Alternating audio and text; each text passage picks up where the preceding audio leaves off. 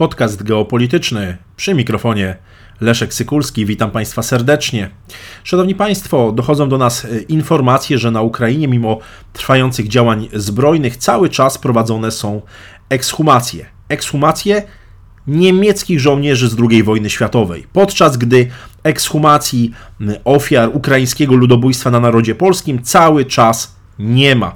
Nie ma cały czas zgody, zgody politycznej, zgody administracyjnej na ekshumację właśnie polskich ofiar. Szanowni Państwo, w ubiegłym roku, w roku 2022 na Ukrainie wykopano szczątki ponad 800 niemieckich żołnierzy poległych w okresie II wojny światowej, niemieckich żołnierzy Wehrmachtu. Teraz czekają na, e, na pochówek. Tym wszystkim zajmuje się organizacja, która się nazywa Niemiecki Związek Ludowy Opieki nad Grobami Wojennymi.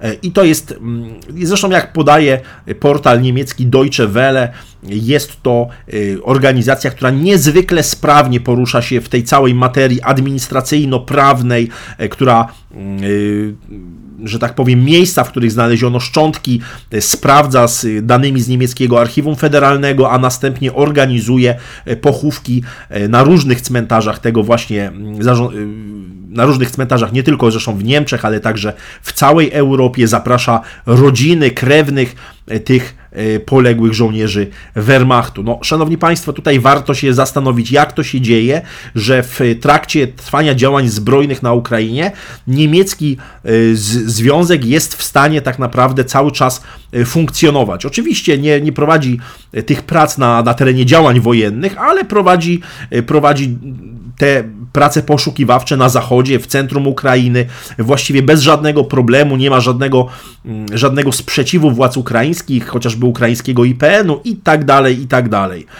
Natomiast w tym samym czasie ukraińskie władze y, cały czas odma odmawiają ekshumacji pomordowanych na Wołyniu, na Wołyniu Polaków. No i tutaj nie sposób, szanowni państwo, nie przywołać tego skandalicznego wywiadu, którego udzielił mm, y, jednemu z ukraińskich portali Anton Drobowicz, szef Ukraińskiego Instytutu Pamięci Narodowej. Przypomnę tylko, bo mówiłem o tym w podcaście geopolitycznym, że w czerwcu bieżącego roku Drobowicz powiedział, że dopóty, dopóki strona polska nie odnowi tego obiektu ku czci zbrodniarzy z, z organizacji ukraińskich nacjonalistów i ukraińskiej powstańczej armii na górze Monastyż i nie zacznie odnawiać innych tego typu y, skandalicznych zresztą obiektów w Polsce, to, to, nie, to, to, to nie będzie zgody na poszukiwanie i ekshumację szczątków pomordowanych, pomordowanych Polaków. No, szanowni Państwo, jest to, były to słowa absolutnie skandaliczne, e, biorąc pod uwagę fakt, że jeszcze w marcu bieżącego roku pan premier Mateusz Morawiecki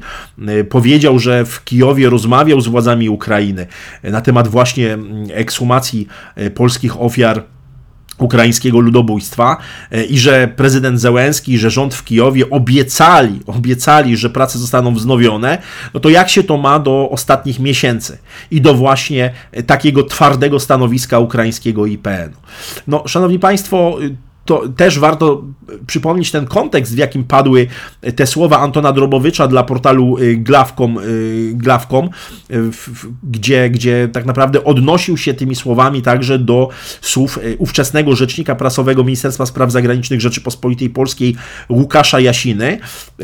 Łukasza Jasiny, który chyba po raz pierwszy od chwili, kiedy objął właśnie ten, ten, ten, ten urząd, te funkcje, zdobył się na jakąkolwiek asertywność, bo powiedział, że, że prezydent Wołodymyr Zełenski powinien przeprosić Polaków za, e, za ludobójstwo na Wołyniu. No i przypomnę, że zaraz po tym pod naciskiem strony ukraińskiej został zawieszony w pełnieniu obowiązków, a y, szef ukraińskiego y, IPN-u y, no, powiedział wprost, że, że nie będzie, że nie będzie żadnych, żadnych ekshumacji. No, szanowni Państwo, to pokazuje, kto w tej części Europy rozdaje karty, kto ma realne przełożenie. Ja tylko przypomnę, że Niemcy w sposób, no, można powiedzieć, taki niezwykle kosmetyczny pomagają Ukrainie w porównaniu do strony Polski czy do krajów bałtyckich. Na możliwości, które ma strona niemiecka, możliwości niemieckiej gospodarki, niemieckiego przemysłu zbrojeniowego. To, co Niemcy robią przez ostatnich, po, ostatnie, ostatnie miesiące, y, od ponad już rok, to tak naprawdę jest to kropla, kropla w morzu możliwości niemieckiego przemysłu, niemieckiej gospodarki. Natomiast Niemcy w relacjach dwustronnych z Ukrainą przedstawiają się jako właściwie, no można powiedzieć, taki, taki główny partner i mm, państwo, które w sposób niezwykle mocny pomaga Ukrainie i zyskują dzięki temu różnego rodzaju koncesje, różnego rodzaju także, można powiedzieć, przywileje w relacjach z Ukrainą, a zupełnie odwrotnie dzieje się ze stroną polską. Strona polska, rząd w Warszawie, który udziela bezwarunkowej, ogromnej pomocy y, Ukrainie i Ukraińcom, którzy przebywają na terytorium państwa y, polskiego, korzystają ze wszystkich przywilejów socjalnych jest tak naprawdę zbywana. Polska jest e, traktowana w sposób niezwykle arogancki przez e, polityków ukraińskich. No i na domiar, e, na, domiar złego niestety cały czas to eskaluje. Ta sytuacja, w której, w której jest zgoda na ekshumację żołnierzy Wehrmachtu, a nie ma zgody na ekshumację kobiet, dzieci bestialsko pomordowanych przez, przez Ukraińców, pokazuje jasno, jakie jest miejsce Polski w relacjach w relacjach w regionie. No niestety pokazuje to, że, że, że ta polska polityka zagraniczna jest prowadzona w sposób absolutnie skandaliczny w oderwaniu od polityki realnej.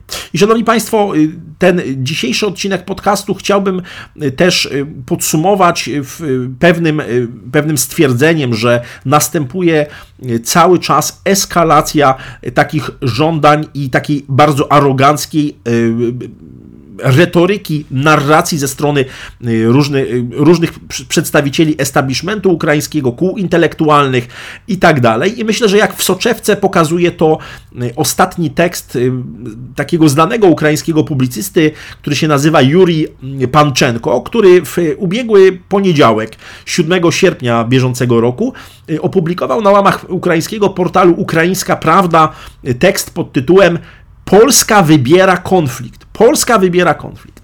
Y, szanowni Państwo, link do y, oryginału, link do tego artykułu znajdziecie Państwo w opisie y, i w komentarzu do dzisiejszego odcinka podcastu, a ja chciałbym tylko kilka, mm, kilka rzeczy tam omówić z tego, mm, z, z tego tekstu Jurija Panczenko. Tutaj y, Panczenko akcentuje, że wybory w Polsce odbędą się 15 października. W związku z tym, jego zdaniem, y, relacje polsko-ukraińskie czeka trudne dwa miesiące. Trudne dwa miesiące i mówi o nieoczekiwanej eskalacji y, relacji między Polską a, a Ukrainą, która jego zdaniem miałaby nawet zagrozić tego, co on nazywa osiągnięciami ostatnich lat. Cokolwiek miałoby to znaczyć, y, te osiągnięcia ostatnich, y, ostatnich lat. Mm, dobrze wiemy, jak wygląda realizacja polskich interesów gospodarczych czy polityki historycznej, polskiego, polskiej optyki, w, w, chociażby w relacjach z Ukrainą, więc nie wiem za bardzo, co, co tutaj Panczenko miał, miał na myśli. Natomiast mm, y, Juri Panczenko mówi wprost, że Kijów już dwukrotnie ustępował przed Warszawą. Po pierwsze, miał, y, chodzi mu o te ustępstwa, jakie rzekomo Ukraina miała wykonać. Chodzi o to, że Ukraina się zgodziła w maju na wprowadzenie przez Komisję Europejską czasowego zakazu eksportu produktów rolnych do, do pięciu krajów Unii Europejskiej, czyli y, oczywiście do, do, do, do Polski, na Węgry, Słowacja, tam była jeszcze Słowacja, Bułgaria i, i Rumunia. E, no i drugi raz Kijów, zdaniem Panczenki, e, miał e, ustąpić w czerwcu, zgadzając się na przedłużenie zakazu do połowy września. No przypomnę, że ten zakaz do 15, obowiązuje do 15 września. Natomiast Panczenko tutaj przyjmuje bardzo arogancką postawę i mówi, że jest to ostatnie ustępstwo władz w Kijowie. Ostatnie ustępstwo władz w Kijowie i że mm, podkreśla, że władze w Kijowie miały interweniować w Brukseli i miały znaleźć tam e, poparcie, poparcie dla e, takiego właśnie stanowiska ukraińskiego. No, szanowni Państwo, padają jeszcze mocniejsze słowa w tym, w tym artykule. E, mówi się, Juri Panczenko pisze, że Warszawa, że Polska nie ma prawa, nie ma prawa mm, tak naprawdę stawiać jakichkolwiek warunków władzom w Kijowie. No, szanowni Państwo, mamy tutaj do czynienia ewidentnie z eskalowaniem tej narracji i tej retoryki. Y, to, to, to widać, to, to bardzo mocno, zresztą sam, sam tytuł Polska wybiera konflikt i, e, i takie twierdzenie, że Polska nie powinna się domagać czegokolwiek od Ukrainy, no bo o jakich ustępstwach my tutaj mówimy? O tym, żeby Polskę zalewało tanie techniczne zboże z Ukrainy? To nie jest żadne ustępstwo. To jest y, kwestia realizacji polskiego interesu narodowego, interesu polskich rolników, polskich konsumentów, nas wszystkich jako obywateli Rzeczypospolitej Polskiej. To nie jest żadne ustępstwo, to jest normalne realizowanie polskiego interesu narodowego.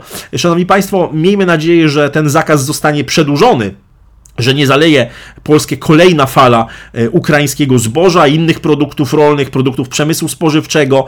E, trzeba chronić polskie, e, polski rynek, rynek, rynek, także rynek pracy, trzeba chronić polskich rolników, miejsca pracy tych rolników, trzeba chronić nas, konsumentów, przed niezbadanym i niespełniającym norm europejskich zbożem i innymi produktami rolnymi z, z, z Ukrainy i to jest polska racja, polska racja stanu. Natomiast widać, jak, na, na jak dużo sobie już dzisiaj Ukraińcy pozwalają, jak bardzo agresywnie y, akcentują swoje, swoje zdanie, swoją y, rację oligarchów ukraińskich y, i tak dalej. I myślę, że tutaj warto zaapelować, i tym bardziej, że zbliżają się wybory parlamentarne, zaapelować do obecnego rządu, do parlamentarzystów, ale także do kandydatów na posłów i senatorów, aby stawiali jasno i twardo polską rację stanu. No można by tutaj y, parafrazować y, tekst popularnej piosenki i jako pewne memento, jako pewne przesłanie dla przyszłych parlamentarzystów